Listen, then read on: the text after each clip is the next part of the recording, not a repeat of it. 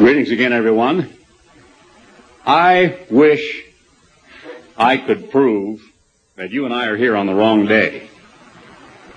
And if I could do so, I would want to go to the most eminent authorities from the library shelves of the big universities and the major cities. I would want to go to the Catholic Encyclopedia, to the Jamieson, Fausset, and Brown commentary, to Adam Clarke, to the historians, to research, and to find proof that would satisfy me that what my father went through before I was born, when my mother had taken up with what he called fanaticism and began to keep Saturday for Sunday, was a bunch of hogwash, and that in fact we are out of step with 99.9% of the rest of the so-called Christian world, the Sunday-keeping world, and could revise our doctrine and remove that obstacle to all of these millions of people out there that I believe would come pouring into God's true church because of the message that we have, the knowledge of prophecy, the gospel,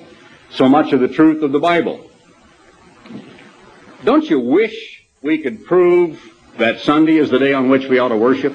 When you really think about it. Not that I want to get in an attitude of rebellion against God, but wouldn't it be easier just to remove that terrible obnoxious Jewishness from what we believe.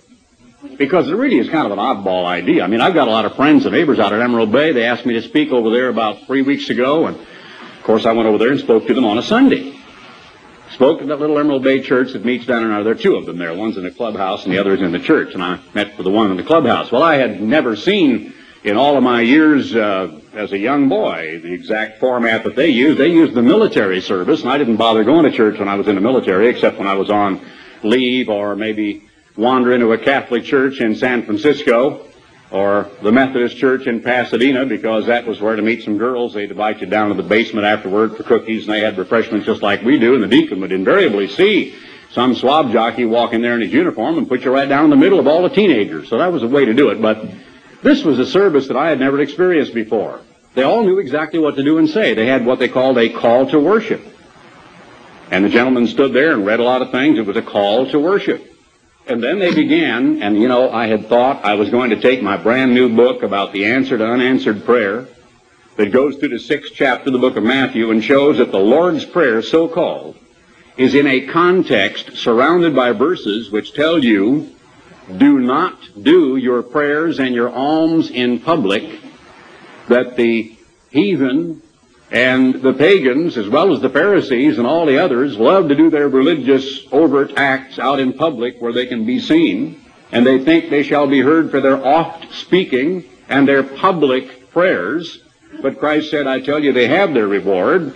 But you, when you pray, enter into your closet and pray in thus in such a fashion. And the entire context says, don't use vain repetition. And of course, the point of the book is that the very context in which Jesus says, don't use vain repetition, but here's an outline. When you pray, say, Our Father, with all that that means. And then pray to God in a very personal way. And instead, the world has appropriated the outline and endlessly repeats it. And here I am waiting to speak and they go right on through their call of worship. Now we will recite the Lord's Prayer. I'm sitting there wondering, what do I do now? And they're all going, Our Father which art in heaven, hallowed be thy name. It's just, you know, routine. Weren't they through that? I decided to preach on something very simple, the entire purpose of human life. And waded through the eighth chapter of the book of Romans about being born of God. And I had a lot of commentary on it. A lot of people uh, told me they really did enjoy that, and I think that they were sincere in that. What was kind of funny was that they took up a collection. And of course, I dipped down and gave them some money in the basket. It was all cash. And here's this little wicker basket just filled with money. And they just got this folding table and they bring the wicker basket and they place it right in front of this little speaker stand. And the entire time I'm standing there speaking, here's this filthy lucre sitting there in front of my speaking stand. All these crumpled fives and tens and ones. I made a very big, obvious gesture of telling the gentleman who read the call to prayer, who was a retired general, uh, no, I have never accepted a dime for speaking, and I never will. you use this for whatever purpose you would like. But it did make me feel a little funny. It's like everybody's sitting there, yeah, well, there he is. I'm paying him to say, hurry up and get it over with. You know, I'm wanting to get in the golf course. But those thoughts do cross your mind. You know, I'll bet a lot of my neighbors would, would be here if we could lease this church tomorrow. The thoughts crossed my mind. I wish I could find a way to tell you that we don't need to be here today. We ought to come back tomorrow. When Mrs. Runcorn began to tell my mom that there was a reason why she kept Saturday for Sunday, she had her turn to Genesis, the second chapter, and the first verse. And without commentary, she merely had my mother read where she placed her finger on the text. I'm going to do it differently and go real quickly and read just a few of these and refresh our memory about what it does say. Because of what I want to read to you from some eminent authorities in a moment. The second chapter of the book of Genesis says, Thus the heavens and the earth were finished and all the host of them. And on the seventh day God ended his work which he had made, and he rested on the seventh day from all his work which he had made. And God blessed the seventh day and sanctified it. That means set it apart for a holy use or purpose. Because that in it he had rested from all his work which God had created and made. If we will go now to the 16th chapter of the book of Exodus, remembering that the 12th chapter is when the Passover is revealed, and that actually the annual holy days were beginning to be revealed to Israel at the very same time as the weekly Sabbath, and even a few days before. In the 16th chapter, you read how God is saying, I'm going to test them. He's going to rain manna from heaven. Verse 4.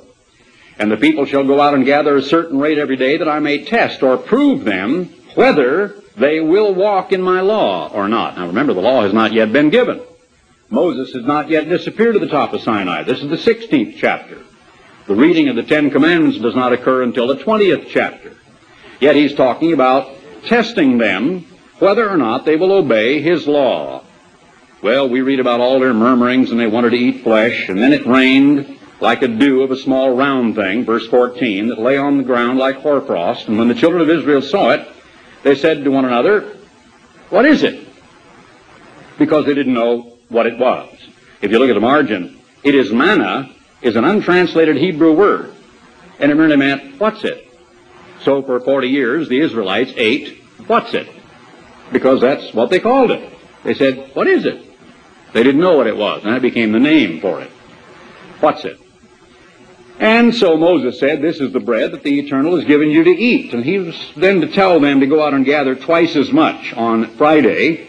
In verse 23, he said, this is that which the Eternal has said, tomorrow is the rest of the holy Sabbath unto the Jews.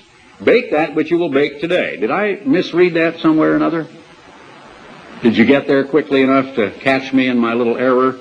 You're going to have to be quick because there are some subtleties in what I want to read to you out of some of these authorities in a few moments that are very, very hard to catch. No, it didn't say that, did it? It said, Tomorrow is the rest of the holy Sabbath unto the Lord. Capital letters L-O-R-D in the 1611 King James are invariably from the Y-H-V-H or the J-H-V-H that some people choose to pronounce Yahweh or Yahweh or Jehovah. And it does mean the ever living one, the one who was and is and is to come, or the eternal. And my father always chose, and I've taken up that habit because it is actually the real meaning that I automatically, when I see the capital letters L-O-R-D, merely say the eternal, because it's what it really means. The rest of the holy Sabbath unto the eternal, not unto the Jews, or the Reubenites, or the Gadites, or the people of any of the other tribes, or any other race of human beings, but unto the eternal. Verse 25. Eat that today, for today is a Sabbath unto the eternal. Verse 26, they were to gather it for six days, but on the seventh day, which is the Sabbath, in it there shall be none. And then in verse 28, the Eternal said to Moses, How long refuse you to keep my commandments and my laws? So, verse 30, the people rested on the seventh day. Now we read in the 20th chapter in the Decalogue, Remember, this is verse 8. That is, hark back. Think about it. Because from old times, and more than one-sixth of all of world's history, far more than that, had transpired from that time to this. Remember the Sabbath day to keep it holy. Six days shall you labor and do all your work, but the seventh day is the Sabbath of the Jews. Well, at least that's the way the Catholic Encyclopedia and others tend to read it. But it says here it is the Sabbath of the eternal, your God. And in it you shall not do any work. You, nor your son, nor your daughter, manservant, maidservant, cattle, or stranger that is within your gates. For in six days the eternal made heaven and earth, the sea, and all that in them is, and rested the seventh day. Wherefore the eternal blessed the Sabbath day and hallowed it. To make short shrift of some of the Old Testament scriptures and to save a little bit of time, let me remind you that Mr. Vance Stinson is in the very last portions of a very extensive, large, thoroughly researched booklet on the subject of the Sabbath. I think all of you know about Samuele Bacchiocchi's book, which is called From Saturday to Sunday, and it shows the one as being a shadow of the other and that he was given very large accolades even by the Vatican Library itself and by Roman Catholics.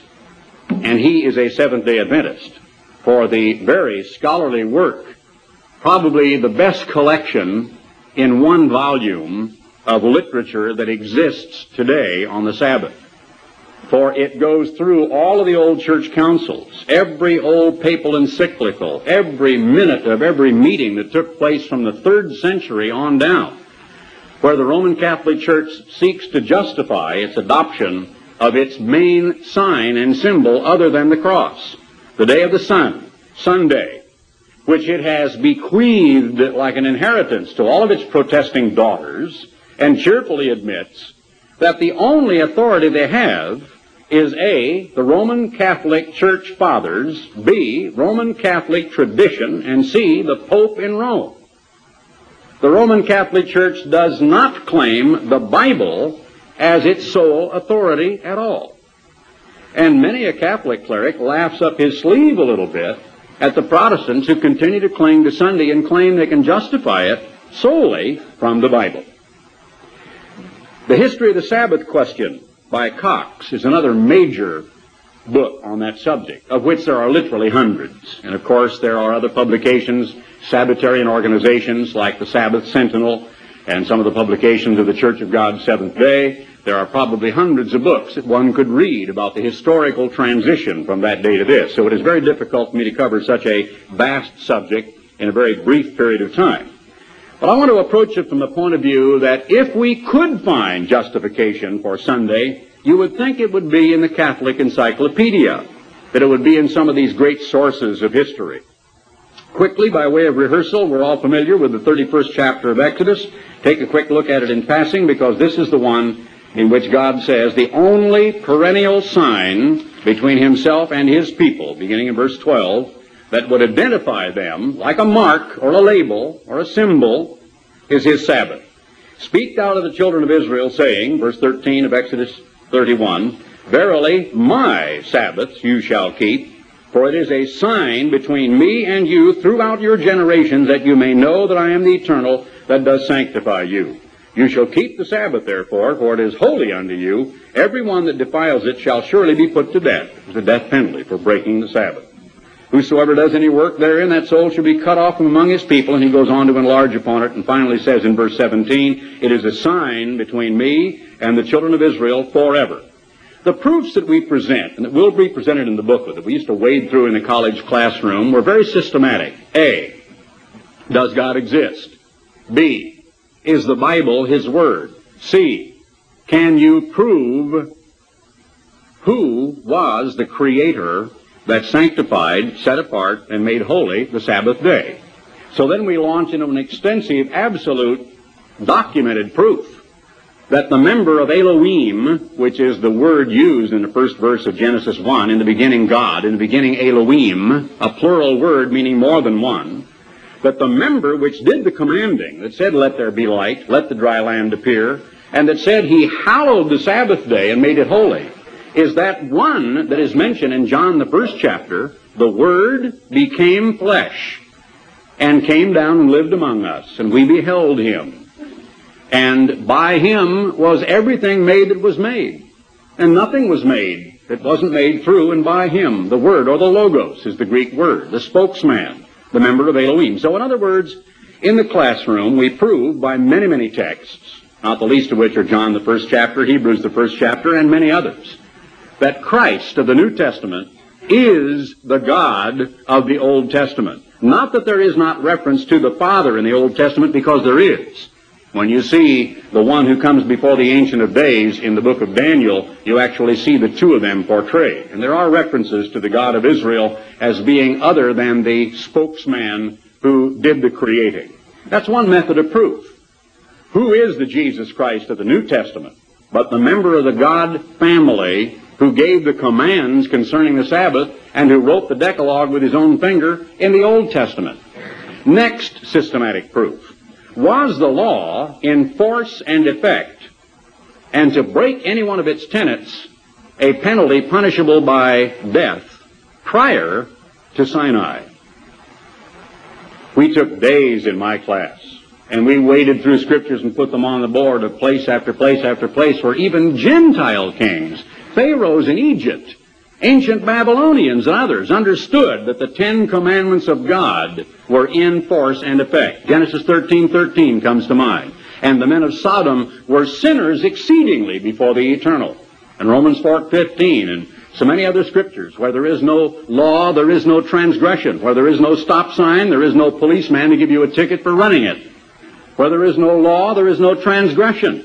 If the men of Sodom were sinners exceedingly, what is sin? 1 John 3 4. Sin is the transgression of the law. Therefore, if they were sinners, they were breaking a law which defined sin. And there's only one law in the Bible to define sin. So there are many, many other texts, all the way excluding Exodus 20. That was a part of our criteria. We could not use a single passage in the Bible from Exodus 20 on to the book of Revelation. We could only use Genesis 1 to Exodus 19. And we put scriptures on the board all over the place that refer to God's commandments and even to his statutes and his judgments. Some of them we just read. How long refuse ye to keep my commandments and my laws? Before the 20th chapter. Next question. Did God bless righteous kings who observed God's Sabbath and who repented of Baal worship and turned back to his annual Sabbaths? Yes. And who was that God? The one who became Christ. Everybody knows the Sabbath was kept throughout by those righteous men of old. What day did Jesus keep? Not even a Catholic that's ever been born contests the idea that Christ kept the Sabbath. Not a one of them. But is Christ the Lord of Sunday or the Lord of the Sabbath? Mark 2.27, the Lord is the Lord of the Sabbath day. The Sabbath, he said, was made for man and not man for the Sabbath. So these and other systematic proofs. What day did the Apostle Paul keep? What day did he teach the Gentiles to keep? What day will be kept in the millennium? Let's go to the 13th chapter of the book of Acts right quickly. Let me give you one quick example, passing over some of these others that you will read in the booklet. Paul and his company, verse 13, had loosed from Paphos and came to Perga in Pamphylia. Here is Paul, the apostle, to a lot of Greeks, a lot of Asians, of people who today we might call Turks, Moabites, and others in Pamphylia and Perga. And these were mostly Hellenists, people who were pagans who worshiped all sorts of pagan deities. They came to Antioch in Pisidia, verse 14. Now this is written by Luke during Paul's final Roman imprisonment, 59 to 61 AD, prior to his death. Think of that. 30 years after the ascension of Christ. How long has the Church of God International been in existence? 12 years this coming July 21st. Seems to some like a long time. To others, like a very brief period of time. But 30 years is certainly plenty of time for a church to establish traditions, isn't it? 30 years. Pretty good slice of your life. 30 years. When you're 30, 30 more is 60. That's a pretty good slice of your life. By the time Luke, the chronologer, is writing of Paul's travels. Paul, the converted former member of the Sanhedrin, who had every reason to reject everything Jewish because he is the apostle to the Gentiles in a Gentile city, goes into the synagogue and sat down. And after reading the law of the prophets, the rulers of the synagogue, these were Jews, sent unto them, saying, You men and brethren, if you have any word of exhortation to the people, say on. So you can read Paul's lengthy message, although a very short sermon, about the resurrection. Verse 30, God raised him from the dead. Verse 33, in the middle of it, he raised up Jesus again. Verse 34, he raised him from the dead. Verse 37, whom God raised again. Finally, he comes to the conclusion, verse 41, Behold, you despisers, and wonder and perish, for I work a work in your days, really referring to the resurrection of Christ and the establishment of God's church and the descent of the Holy Spirit, a work which you shall in no wise believe, though a man declare it unto you. And when the Jews were gone, there was a lot of visiting, a lot of questions being asked, a lot of milling around, a lot of handshaking. When the Jews were gone out of the synagogue, the Gentiles besought that these words might be preached to them the next Sabbath. Those poor, deluded Gentiles didn't have the faintest idea they were talking to a Christian minister, a Christian apostle, 30 years after the ascension of Jesus Christ.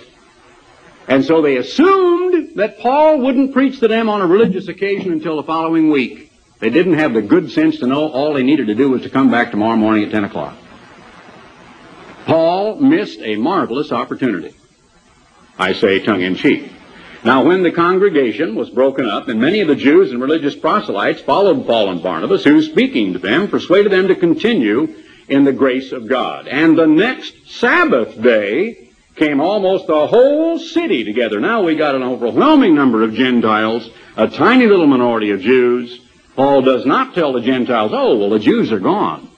Now, we Gentiles, uh, we're observing the day that is in commemoration of the resurrection of Christ. We can just have our nice Sunday meeting tomorrow. But instead, they wait a whole week. And then they come together again. The, Chen, the Gentiles come to the apostle of the Gentiles to hear God's word on the Sabbath day. All right, systematic, proof by proof by proof. The apostle Paul, we all know, kept the Sabbath. The apostle Paul taught Gentiles to keep the Sabbath. Any doubt in anyone's mind? I wouldn't think so because you can read not only that, but many, many other texts that say similarly that Paul's custom was the observance of the Sabbath day. In the fourth chapter of the book of Hebrews is a part of the Bible that has been completely and I think deliberately obscured by the translators. It has been so obfuscated by the commentaries that I want to read a portion of it to you in a few minutes, but first let's go through it right quickly and see exactly what is the context. Chapter 4, verse 1. Let us therefore fear, says Paul, to, in this case, the Hebrews, lest a promise being left of us, or us, us of, entering into his rest. Is there any doubt in anyone's mind about what that rest is? Entering into his rest is metaphor for God's kingdom. Of course, the Protestant churches or the Catholic Church would say heaven. All right, fine, let's let it go at that. Heaven. But heaven is going to be where God is, and Revelation 21 and 22 says the throne of God and the Lamb shall be in it, and talks about the new heavens and the new earth, and the 22nd chapter of Revelation needs no interpretation. It is very clear that heavenly Jerusalem the very throne of God is seen in vision coming down out of heaven to this earth, and the throne of God and the Lamb shall both be in this earth. So yes, shocking as it may sound, we're going to get to heaven. Because heaven is going to come here. And this is going to be the headquarters of all the universe, and heaven is the site of God's throne. So heaven or this earth, it really is the same thing eventually. The rest is the millennial rest that was typified by crossing over the river Jordan into the promised land. For unto us was the gospel preached as well as unto them, but the word preached did not profit them, not being mixed with faith in them that heard it. Who is he talking about? Look at the preceding chapter, and I won't read it all, but about those whose carcasses fell, verse 17, in the wilderness, with whom he was grieved for forty years, to whom he swore, verse 18, that they should not enter into his rest. Historical footnote.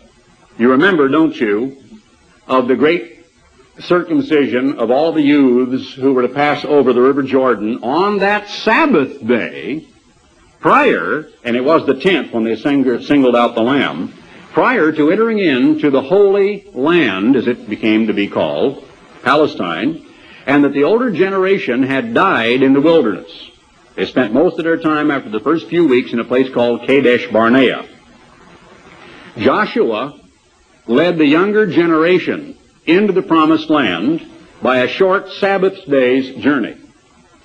The river was in flood, it says very clearly in Joshua 4 and 5. The priests were told to go and stand ankle deep in the water, and they did. They waded out and they stood there. And God, it said, caused the waters to gather up like an heap, and the flood waters that were coming down from the north just stood up in exactly the way that he had parted the Red Sea. The Israelites, in their more than three some odd millions, walked across that river somewhere north of the Dead Sea, near Jericho, dry shod.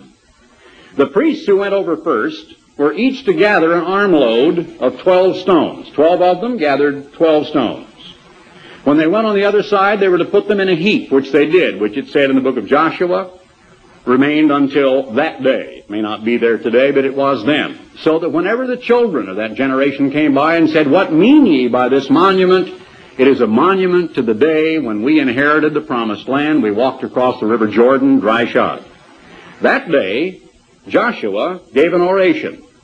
It is repeated by David in the 95th Psalm. Today, if you will not harden your hearts reminding them of the hardness of the hearts of their parents, whose carcasses were now buried in the wilderness. If you will listen to his voice, we're about to inherit the land flowing with milk and honey. We're going over Jordan. It is a type of entering into God's rest. But Joshua could not give them total rest. Almost immediately, we read that they were marching around the walls of Jericho and that they met a fortified city that was trying to deny them entry into the land. So that brief historical footnote now aside, you can go back and research in the fifth chapter of Joshua how that very first Passover was on a Wednesday, and that that short Sabbath day journey across the River Jordan, only maybe an eighth of a mile or so, was on a Sabbath. It's important to remember that because of the text of Hebrews 4. Now, for we, verse 3, which have believed, do enter into rest. What does that mean? Well, of course, the commentaries are going to tell you that means that we're going to inherit heaven. We do enter into rest. Actually, that's not what it means at all, although the metaphor is there. The Greek word for rest, if you want to write it down, if you don't, it doesn't matter, is kata pausis. K-A-T-A is a prefix. P-A-U-S-I-S, you will notice, and that's the singular, is found in the English word pause. Kata means down in place or in time, and it literally means a down sitting, a down pausing, means a repose, it means resting, means stopping, reposing, reclining, down sitting, resting.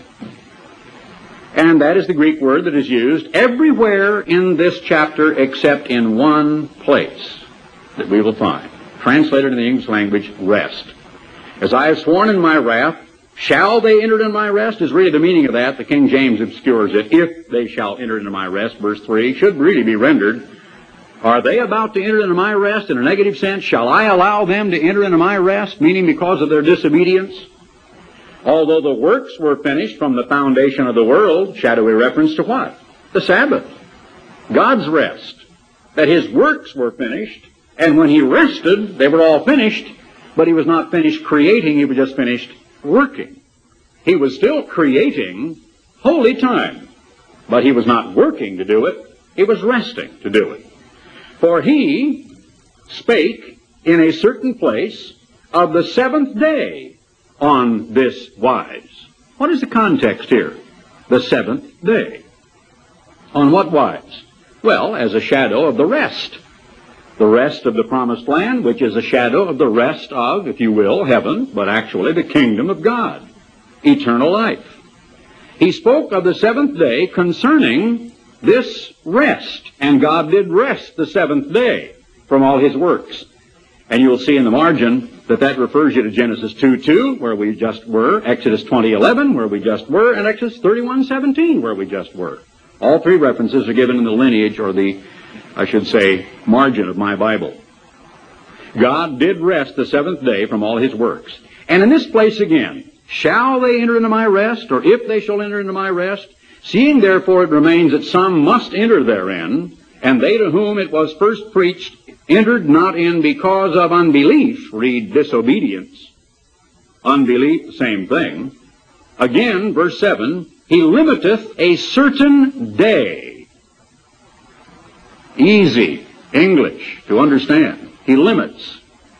He draws lines around. He puts in brackets. He puts in parentheses. He points out. He specifies. He points out a particular day, saying in David, Today after so long a time. And there is that beautiful call to worship in the 95th Psalm. We can turn to that and read it if you wish. It is said, Today, if you will hear his voice, harden not your hearts. That message was delivered on a Sabbath day by Joshua as the children of Israel were ready to cross over the river Jordan into the promised land, is referred to by David as a call to worship saying, don't follow the example of the elders whose bodies perished in the wilderness largely because of Sabbath breaking, murmuring, disobedience, and so on. But now, today, on the Sabbath day, harden not your hearts. Now, another mistranslation. My margin again straightens it out, and probably yours does as well. For if Jesus had given them rest, no. No, no, no. The Hebrew word that is used there is Joshua. Or some prefer Joshua, the soft pronunciation of the J. And my margin says that is Joshua, and so do all the commentaries, and so does uh, Westcott and Hort, and so does Thayer's, and so does Strong's, and so does everybody else. Say Joshua. If Joshua had given them, that's your context, the Hebrews crossing over the river Jordan, if Joshua had given them rest, then would he not afterward have spoken of another day? A day that shadows, that typifies something, that portrays something. There remains therefore a rest. Now the men who did this shall bear their own guilt in the light of the last few verses of Revelation 22 that pronounces a curse upon any human being who would dare to take away from the inspired Word of God or to add to it. You can deal with this yourself if you wish. You can go get big, thick, blue, exhaustive concordance, look up the word rest in English, Look at the number, look it up. It'll refer you to every verse in the fourth chapter of Hebrews except verse 9 in regard to the Greek word katapausis. When you come to verse 9, it'll show you a different number. And you're going to flip over about 40 some pages, way toward the end of the Greek dictionary, and find a completely different word, not beginning with a K, but beginning with an S. From the K in the alphabet to the S in the alphabet, Sabbatismos, about the fourth or fifth word in Thayer's lexicon. And sabbatismos and katapausis don't even sound alike, do they to you? They're not. They don't bear any resemblance whatsoever except in some biblical metaphor. Katapausis means a down pausing, a down stopping, lying down, reclining, resting. And sabbatismos means a Sabbath keeping. It literally means keeping of the Sabbath, a Sabbath keeping. Now, my, my Bible here is the Philadelphia version. It's very large uh, version of the King James English. Maybe you have a, an Oxford or a Cambridge, or maybe you have some of the new American translations, or the Living Bible, or something else. But the Living Bible takes very great liberties in some of its paraphrasing and could be dangerous in some cases of misunderstanding. It's not a scholarly work at all. But if you look at the original, it is there, and all of the authorities agree that this should read, There remains therefore a keeping of the Sabbath to the people of God. Written by Paul, way late in his ministry, more than 30 some years after the death of Jesus Christ of Nazareth. For he that has entered into his rest, he also has ceased from his own works as God did from his. Let us labor, therefore, to enter into that rest. If we want to put the interpretation on that, that means let us labor to be a good Christian, to achieve eternal life. That's fine. But also, it has the secondary meaning. Let us labor, therefore, to enter into that rest. Let us labor, let us be diligent to observe God's holy Sabbath day, lest any man fall after the same example of unbelief or disobedience. For the Word of God is quick and powerful and sharper than any two-edged sword, and then he goes on into the other subjects at hand here of the high priesthood. I want to give you an example of how some men, and it, this must have been written by lawyers, all I can figure out. I don't mean that in passing that, that that's difficult, but you ever try to read a, a legal document that is very, very wordy to cover all the loopholes and make sure that by the time you get to fighting and go to court, that it means exactly what it says. You can read, if you'd like, your own Internal Revenue tax return forms. Uh, you can read any legal document, you know what I'm talking about. Well, here is an article in the fourth chapter of the book of Hebrews from Jamieson, Fausset, and Brown, Critical Experimental Commentary, one of the very well-known and highly placed commentaries. And I will read this portion about verse 7 when he said today and then on to verse 9. Let me just get the one point of it here because I didn't mark it. All right. Looking at verse 7, here are their comments. Anew the promise recurs, Greek order, he limiteth a certain day. Today, here Paul interprets the quotation by, in the Psalm of David, saying, after so long a time, after 500 years possession of Canaan, and resumes it by, as it has been said before, then they have some, some references to the various codices, if you hear his voice, and so on, Alford, quote one of their authorities, 8. Answer to the possible objection of his reasoning, viz., that those that brought into Canaan by Joshua, so Jesus, Acts 7.45, did enter the rest of God. If the rest of God meant Canaan, God would not, after their entrance into that land, have spoken of another future day of entering the rest. The word therefore, out of the Bible, because God, quote, speaks of another day, note verse 8, then remaineth. Now, the ones that I'm emphasizing are the words in very dark type that they pull directly out of the Bible, and the lighter type is their commentary. Remaineth out of the Bible, then their commentary, still to be realized by the some who must enter therein, verse 6, i.e., the people of God, the true Israel, who enter into God's rest, in parenthesis, my rest, in quotes, verse 3. God's rest was a, quote, Sabbatism, in parenthesis, Greek. So also will ours be, margin, a home for the exile, a mansion for the pilgrim, a Sabbath for the workman weary of the world's weekday toil. In time there are many Sabbaths. But then there shall be one perfect and eternal. The quote, rest, verse 8, is katapausis, Hebrew.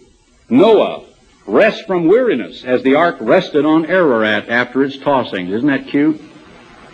Israel under Joshua rested from war in Canaan relaxation from afflictions, rest given by Jesus now. But the rest, verse 9, is the nobler Hebrew Sabbath rest, literally cessation from work finished, as God rested, the two ideas combined to give the perfect view of the heavenly Sabbath.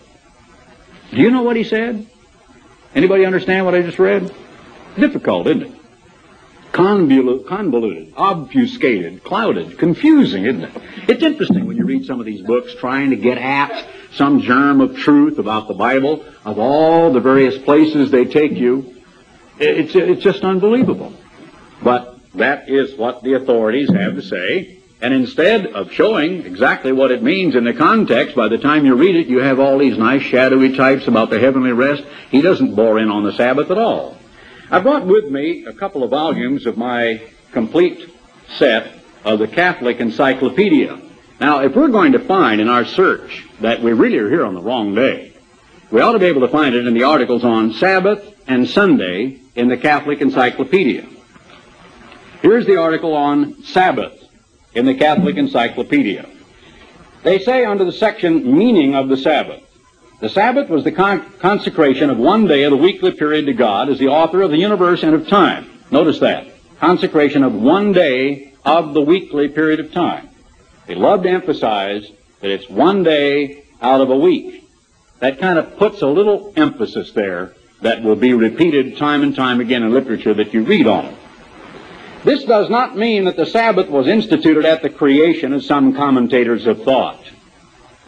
Oh, what did we read in Genesis 2, verses 1 and 2? Now, the writer of this article is telling us the Sabbath was not instituted at creation, as some commentators have thought. Was it a commentator we read in Genesis 1? Genesis 2, verses 1 and 2? But that the Israelites were to imitate God's example and rest on the day which he had sanctified by his rest. What does that mean? First, it was not instituted, but then it says in the very next breath, the day which he sanctified by his rest. Oh, well, then it was instituted then, wasn't it? Origin of the Sabbath. The Sabbath is first met with in connection with the fall of the manna. Catholic Encyclopedia says that, so therefore it must be so. Is that true? Is that what we read in Genesis 2, verses 1 and 2? The Sabbath is first encountered, first met with, in connection with the fall of the manna but it appears there as an institution already known to the Israelites. The Sinaitic legislation, therefore, only gave the force of law to an existing custom. Interesting.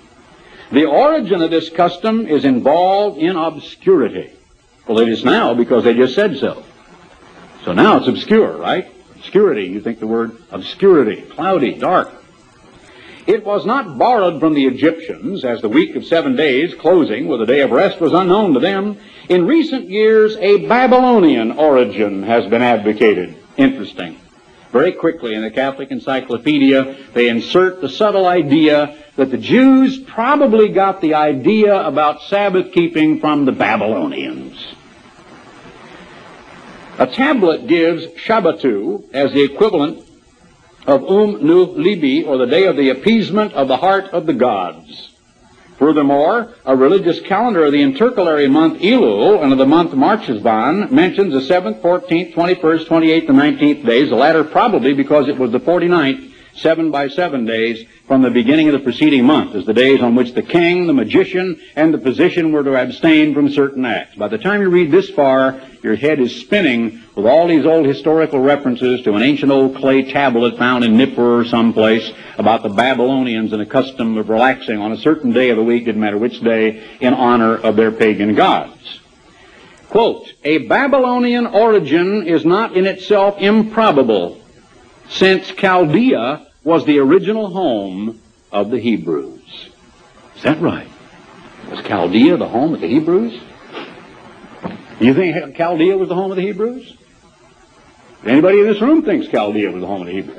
Well, I guess they're just saying since apparently the time of Eber, after that time, prior to the call of Abraham, a man named Eber lived up in that area somewhere. But actually, the cradle that gave birth to the Israelitish nation under the eponymous ancestors of the 12 tribes was Egypt, was it not? And not Babylon at all. So, here are total conflicts. The Sabbath in the New Testament. Christ, while observing the Sabbath, ah, they told the truth at last. Christ, while observing the Sabbath, set himself in word and act against this absurd rigorism which made man a slave of the day. Subtle? True as far as it goes, but subtle. Because of the abuses of Judaism and the abuses of the added do's and don'ts of, uh, don'ts of the Talmud, Christ reproved all of them for putting a burden on men's shoulders and making the Sabbath into an intolerable burden. That's true. But it was not the Sabbath that Christ addressed, but the burdens placed upon people by men, by man-made religionists. Then they quote, the Sabbath was made for man and not man for the Sabbath, Mark 2.27. Then he says this, this is enormous. St. Paul enumerates the Sabbath among the Jewish observances which are not obligatory on Christians. And as you might expect, he quotes Colossians 2.16, Galatians 4, 9, and 10, Romans 14, 5, all of which will be covered in great detail in the booklet. The Gentile converts held their religious meetings on Sunday. Scriptures, Acts 27, 1 Corinthians 16, 2. Oh, good, we've done it. Ladies and gentlemen, we have just proved it.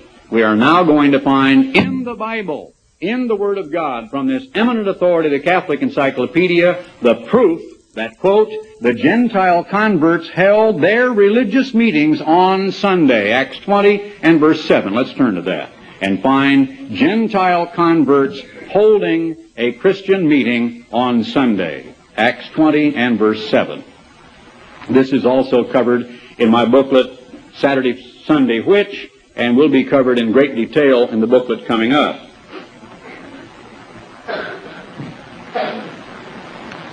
We better read from verse 6 because they are traveling along with a group of people named in verse 4, Sopater and Aristarchus and Secundus, Gaius, Tychicus and Trophimus, who went before Paul and the others to Troas.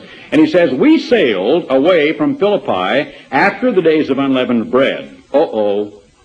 Now, there we have a problem. Uh, here is Luke, the chronologer, mentioning the days of unleavened bread that the Catholic Church doesn't keep, the Methodist Church doesn't keep, the Lutheran Church doesn't keep, and no other Sunday keeping church keeps, but it's in the Word of God. The Bible is a part of the custom and the practice, and even the chronologer is keeping track of what season of the year it was by the observance of the days of unleavened bread. In five days, where we abode seven days, and upon the first day of the week, when the disciples came together to break bread. What does that mean?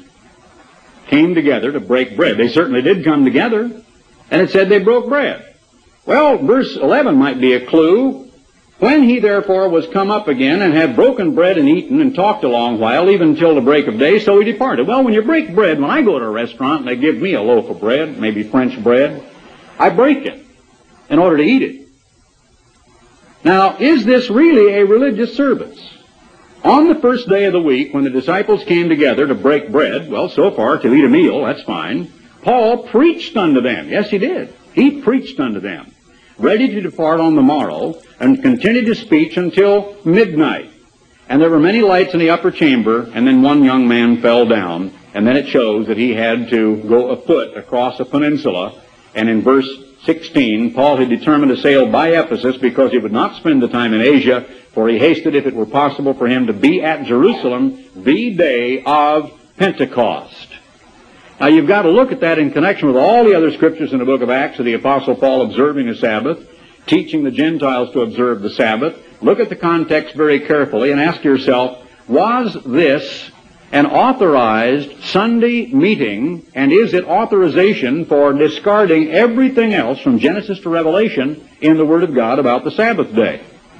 It was not, but it was a meal and Paul preaching and teaching to people because he was journeying, and he did that on any given day of the week. Notice the book of Revelation, where he says in Revelation 1 and verse 10, well, 1 Corinthians 16, 2 first. Let's take it in order. 1 Corinthians 16 and verse 2. I have seen this quotation on the backs of little envelopes in church pews where people come around with a basket to take up the collection. And they print this right on the back of the envelope. But let's look at the context where the Apostle Paul is writing about a collection for the saints. There was a drought on in Palestine. He was urging other people to take up a collection. As I have given orders, so the churches of Galatia, of Iconium, Lystra, and Derbe, so do you. Take up a collection. Now they were collecting food because the people were hungry. And those days, of course, they didn't use perishables in the way that we do. They had no refrigeration, etc. So you're talking basically about grains, dried fruits, uh, dried meats, and so on, things that would be preserved and could be kept for a period of time. Upon the first day of the week, let every one of you lay by him in store, as God has prospered him, that there be no gatherings when I come. What kind of gatherings? Well, prunes, uh, grapes to dry into dates, uh, wheat, barley, meat to be, as they say, jerked or hung in strips in the sun, and you go out and you gather from your land because they were an agrarian society. And the gathering was the gathering of foodstuffs. So he's saying on the first day of the week, which is of course the first work day, let every one of you take that day, not the next day or the next day or the next day when you're laboring for your family and for yourself, but set aside that day to work by gathering foodstuffs, by harvesting grain and so on, and keep it, lay by it in, lay by yourself in store according as God has blessed your land, so that when I come there be no gatherings. And when I come, whomsoever you shall approve by your letters, then will I send to bring your liberality unto Jerusalem. And verse 8 again, but I will tarry at Ephesus until Pentecost. Again, he mentions one of the annual holy days. There's no authorization there. Does anybody in his right mind in this room and reading the English of that verse think that this was some call to worship on Sunday? That Paul is saying, let everybody give an offering on Sunday?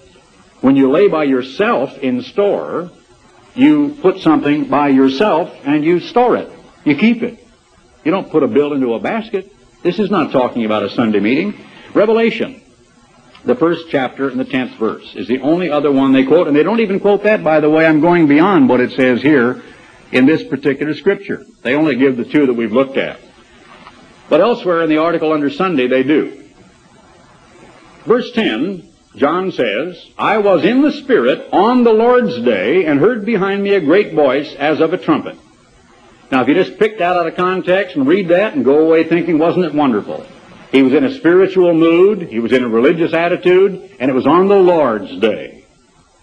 But if you look at the context, and then if you look at all of the other versions, if you look at the original, even the word in, that means into, among, or during, and you look at the book of Revelation, then you understand, as do all of the other sources, including the diaglott, and the most ancient of the polyglots, and the original text, and all the other verses, I was in the Spirit, that is a vision, a spiritual frame of mind. God transporting me from my surroundings in my own observation with my eyes into a visionary mood, into or on or during the day of the Lord, the Lord's day. You can look at the very same identical Greek expression in 1 Thessalonians 5 and verse 2 when it talks about the day of the Lord and not being afraid as concerning the day of the Lord that it should come except that certain things were to happen first. And heard behind me a great voice as of a trumpet saying, and then comes the letters to the seven churches and all the great visions that he has given of the book of Apocalypse.